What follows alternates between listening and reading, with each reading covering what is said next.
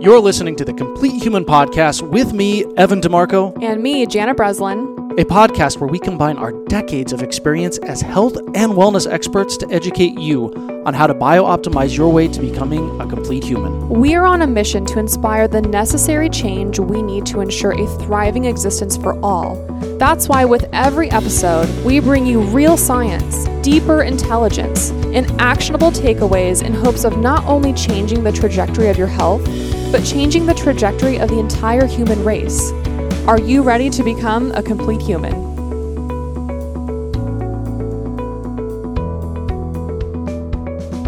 Hey, hey, everyone. Welcome back to another edition of the Complete Human Podcast with your host Jana Breslin. and Evan DeMarco. Today, we get to tackle a subject that has been bothering us for some time. It's a subject that we both agreed to not touch for fear of coming off as insensitive or even cruel. But the truth is, not addressing this issue and not facilitating a conversation around this topic has led to calamity.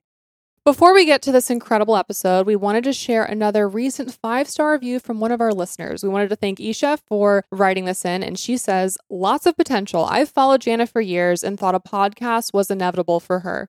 Glad she chose Evan to work with. They complement each other very well. She's funny, quirky, and brings life to the show. Evan needs to loosen up more.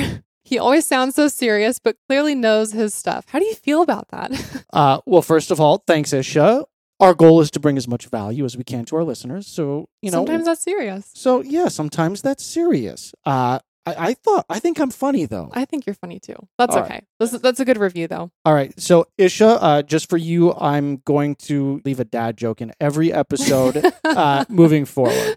Again, thank you, Isha. And of course, please leave reviews for us. Leave us a note. We absolutely read every single one of those, and we want to make sure that we're bringing you the best content possible. hmm So, I wanted to take a quick minute to discuss glutamine in Complete Human's latest product launch. So, for years, I've personally suffered with stomach issues. With all of my medical issues, I went through countless rounds of antibiotics and it literally destroyed my gut. I started taking glutamine to heal my leaky gut, and it was one of the best choices I've made. Not only was it great for my stomach issues, but it was amazing for my workouts. Our fermented glutamine is great for helping post workout recovery, helping support a healthy gut, and has been clinically proven to support a healthy immune response. Not only that, it's made right here in America. Head on over to completehuman.com and use code podcast20 to save 20% on your first order of fermented glutamine. That's completehuman.com with code podcast20. Cool. So, let's get into this. Now, a little bit of backstory here. Maybe about a year ago, I received an email advertisement from a lingerie company, one that I'd purchased from in the past. And as I briefly scrolled through the ad, checking to see if any of the latest releases caught my attention as something I might want to gift to you, I was kind of caught off guard by a model who could only be described as morbidly obese.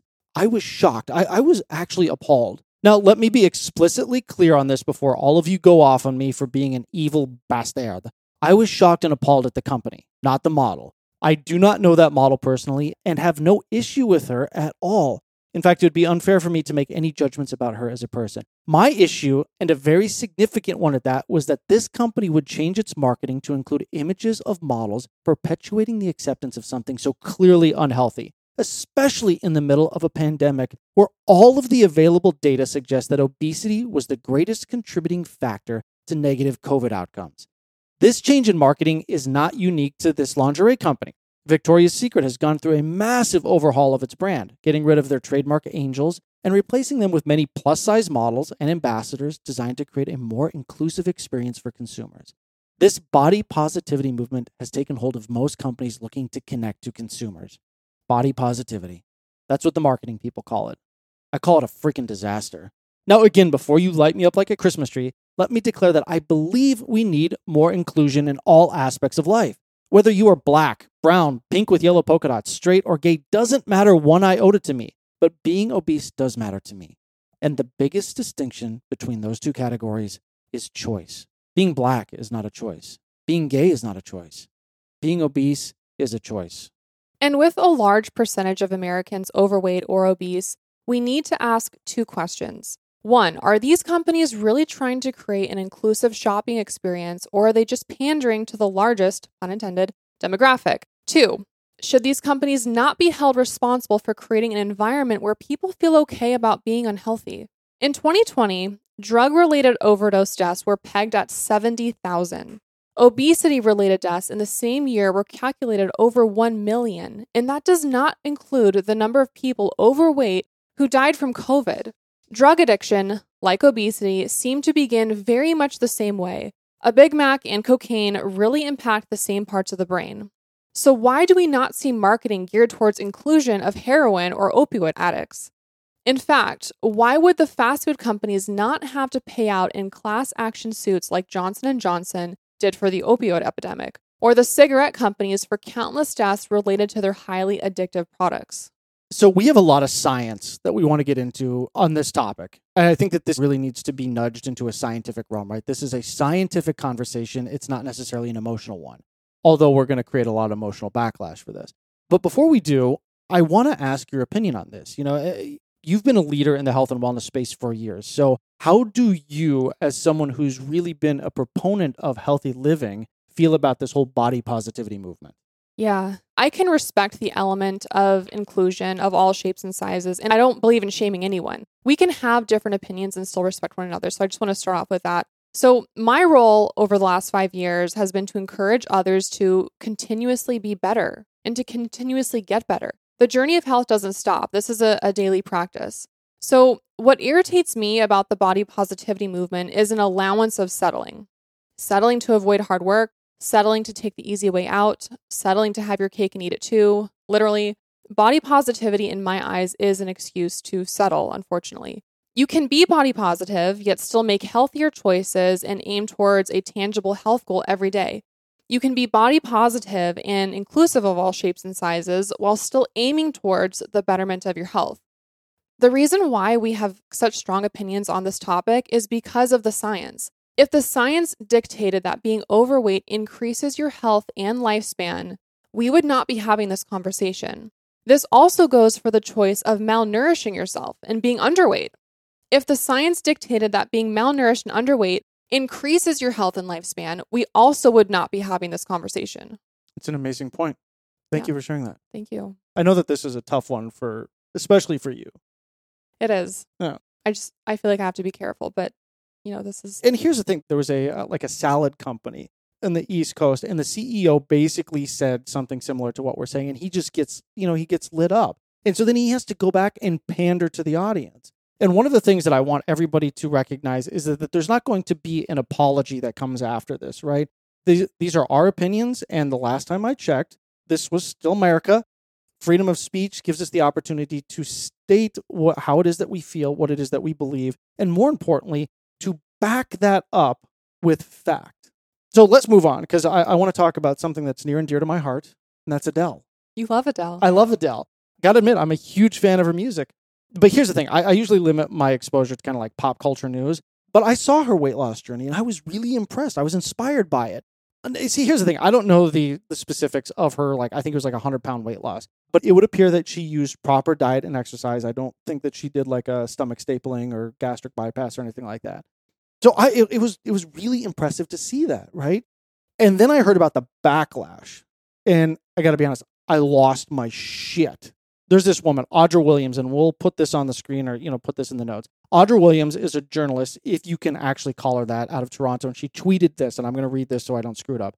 Celebrating Adele's weight loss is a garbage thing to do for a million reasons. Here are two. Number one, it tells your fat friends you think their bodies are a problem to be solved.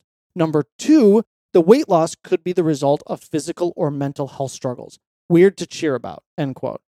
All right, so I mean this in the nicest possible way, but Audra, you're a fucking idiot. We should be celebrating any human being who puts in the time and effort to improve their health and wellness, period. And if you really care about your friends, you should be telling them that their weight is a problem. Would you say something if your friends were injecting heroin into their veins? If not, are you even actually a friend? And if we learned anything from the science, your friend is more likely to die from being overweight than a drug overdose. And yes, weight loss is the result of a physical struggle. It's called exercise, Audra. That's a process of doing something physical instead of sitting in a chair banging away on a keyboard, condemning people for celebrating health and wellness. You should be fucking ashamed of yourself. That's it's very powerful. Sorry, I, I went off on there. You did, but it's it's it's important. It's important to talk And she's Canadian. She's supposed to be nice. See, Isha, I'm funny. All right, all right. Let's move on. So, Obesity related medical care costs in the United States in 2008 were an estimated 147 billion with a B. Annual nationwide productivity costs of obesity run in the billions. As companies have jumped on the body positivity bandwagon, so have the vultures looking for their fair share of economic benefit. Take intuitive eating, a diet fad that seeks to get people comfortable with their bodies while listening to what their bodies want to eat. Well, guess what? If you're overweight, you might be addicted to food that is bad for you. Food manufacturers have done an amazing job of creating food that is highly addictive. Of course, your body wants chocolate cake. I would gladly sit around and eat Oreos all day long if they were healthy, but guess what? They're not. I, I want to get on the Oreo diet. I did see there were some gluten free Oreos at the at the store. Maybe that's a little, little middle ground there uh, Yeah, but in moderation. in moderation. So maybe what we all need is some vegetables and clean protein. I think that's a great plan. Well, here's my thought on this. Like, body positivity is the modern day adult equivalent of the participation trophy. It's our attempt to make everyone feel special and loved. Well, in my opinion, it's not up to society to do that. It's the individual's job to make themselves feel accepted and loved. Now, I think most can agree that the technological age has made that more difficult. Social media can be a cruel place. Just look at what Audra said about Adele. But the solution is not to make people feel better about things that are proven to be unhealthy and deadly, but to encourage healthy transformation. You see, human beings instinctually know that being overweight is unhealthy. Think back to our caveman days when all of the tribe was sitting around the fire enjoying a healthy diet of roots and berries. Yum yum, not Oreos. So saber-toothed tiger descends on the pack and everyone is running and are fighting for their lives. Carrying extra weight meant that you were an easier target for the big cat. It meant that you were a liability for the tribe. Things haven't changed much in the last 10,000 years. Right now, being overweight presents a much greater liability to the tribe. Obesity plays a role in viral shedding of COVID 19, meaning people who are obese have a higher probability of infecting more. One study showed that obese adults can shed the virus 42 times longer than lean individuals. As we look to develop herd immunity and limit the number of mutations, obesity plays an important role in preventing that. Research after research study shows that obesity is the number one contributing factor to bad COVID outcomes. And in a country where over 40% of the population is obese and 80% overweight, body positivity might be the thing that ultimately kills us all. Yeah, I keep thinking back to the interview that we did with Dr. Tina, and, and you know she talks a lot about this, and and it's not just the viral shedding, right? But it's also that vaccines historically have not been as effective in an obese population. So now we've got this twofold problem of more viral shedding, which you know if you're holding the virus longer, there's a greater probability of mutation, and the vaccine isn't going to work on you. So all of our ammunition that we're throwing at this is all for naught when we are sitting in the muck and mire of this obesity epidemic. And, and that's really what it boils down to, right? It's COVID is not a viral epidemic, it's an obesity epidemic. Anyway, all of this got me thinking about that movie WALL-E, which is one of my daughter's favorite movies. It's a great movie. For those of you who haven't seen it, it's a story about a robot left on Earth to clean up the mess that humans made of the planet. There's this Costco like store in the movie called Buy n Large, which is simultaneously the culprit for the Earth's demise and its inevitable savior by whisking people off to a fun filled vacation in space while these little robots clean up the mess. The movie is a fascinating look at what the future becomes when things like body positivity are allowed to grab a foothold in society. We see people floating around in their hover chairs, talking at each other and not with each other. We see them consuming liquid calories in mass to the point that they become more gelatinous blobs than human beings. The people at Pixar might have had a crystal ball when they came out with that movie. WALL-E came out in 2008 and it seemed more like a cautionary tale than a fictional movie for kids. And now, some 13 years later, I look around and realize that we're well on that path. Bezos, Branson, and Musk are trying to colonize the stars, perhaps recognizing that humanity is looking like a failed experiment. So instead of by and large, we have Amazon and Costco. But guess what, boys and girls? There's no place for the obese in this new world spacefaring order. Our effort to move beyond this planet we seem hell bent on destroying will require healthy people. With medical resources being in short supply in the vast emptiness of deep space, only the strong will be capable of colonizing the stars. And for those stuck on the ground and hoping the government of the United States, a government largely to blame for the obesity epidemic, is going to help, well, I think we can forget about that. So one of the reasons is that that this show was a difficult one for us to decide to do was that we know how polarized the world is, right? Some will adamantly agree with us and point fingers yelling that obese and overweight people are to blame for all the issues. Many will say that we are just two in shape people bullying those who are more obese than us in some vain effort to create a world of supermodels. Neither are true. The mission of Complete Human really is to educate and inspire healthier people for a healthier planet. And that begins, unfortunately, with undoing a lot of the really bad decisions that have brought us to the inevitable brink. We are staring into the great abyss of our own demise, and body positivity will only create momentum in the wrong direction. So we come back to the original questions from the beginning of the show. Number one, are these companies really trying to create an inclusive shopping experience or are they just pandering? I think the obvious answer is yes. And two, should these companies not be held responsible for creating an environment where people feel okay about being unhealthy? That, at least in our opinion, is an absolute yes. You see, COVID has stripped us of the illusions that we had about the security of our infrastructure. In the opinion of many academics, doctors, and qualified scientists, some of which have been on this show, many of which are not the people that you see on Instagram or social media, is that if we weren't such an obese and overweight society, we would not have suffered as greatly.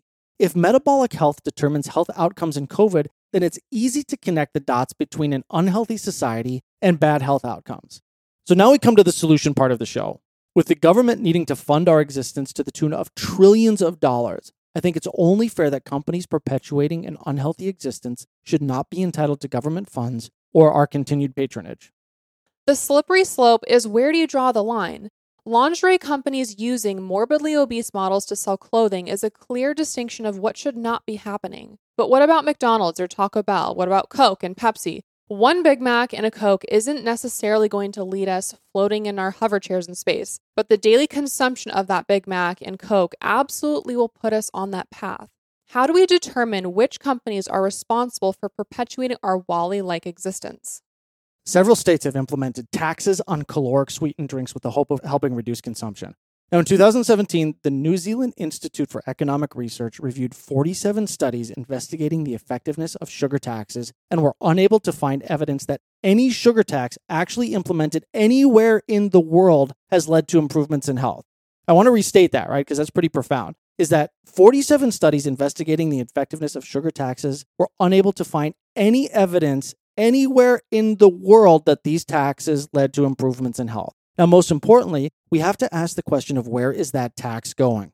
In most cases, those tax revenues are not being invested into any type of health education, but going to a general fund where politicians can decide what happens with the money.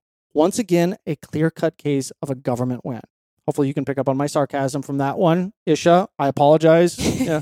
You're trying doing, to be funnier. You're doing well. so, education is the path forward, right? So, why not use those funds to begin educating kids at the earliest of ages on how to eat, how to exercise, how to use mindfulness as a tool in the toolbox to better health? If we want to create punitive consequences for poor choices like drinking soda, do it in the form of insurance premiums where people who test healthy are grouped together and people who test unhealthy are grouped together, and their insurance rates are based on their group. Of course, this is where the asshats start yelling BMI is not the way to determine your health. True, but we are well beyond that archaic measurement. Blood work and metabolic health tests will give us an accurate picture of a person's health. You want to pay significantly less for insurance, obtain a diagnostic profile worthy of that. Those specific markers are the only body positivity I'm interested in. And guess what? Those markers have nothing to do with how you look, what your BMI is, or what type of lingerie you wear. A couple of those key markers for those of you that are interested, we've listed here, so I will go ahead and read those off. So the first one we have is body fat. The current acceptable range of body fat is 25 to 31% for women and 18 to 25% for men. When has acceptable ever been the benchmark we aim for? That's a C in your high school English class. Fitness level is where we should be aiming 21 to 24% for women and 14 to 17% for men. The next one is C reactive protein. Anything above 0.3 milligrams per deciliter is high. A1C, your marker for diabetes and prediabetes. 5.7 or lower is considered normal. Cholesterol. Total cholesterol of less than 190 is ideal, with LDL lower than 100 and HDL higher than 60. Waist circumference. Less than 38 for men and less than 33 for women.